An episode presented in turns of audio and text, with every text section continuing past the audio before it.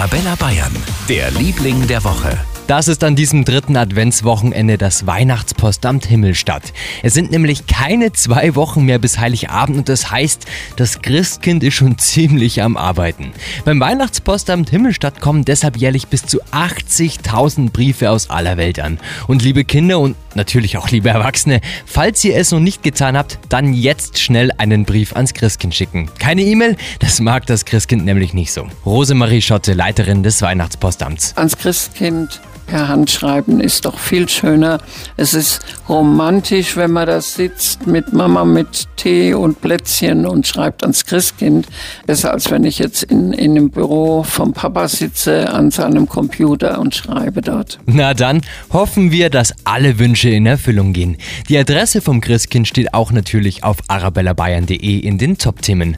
Unser Liebling der Woche, das Weihnachtspostamt Himmelstadt in Unterfranken.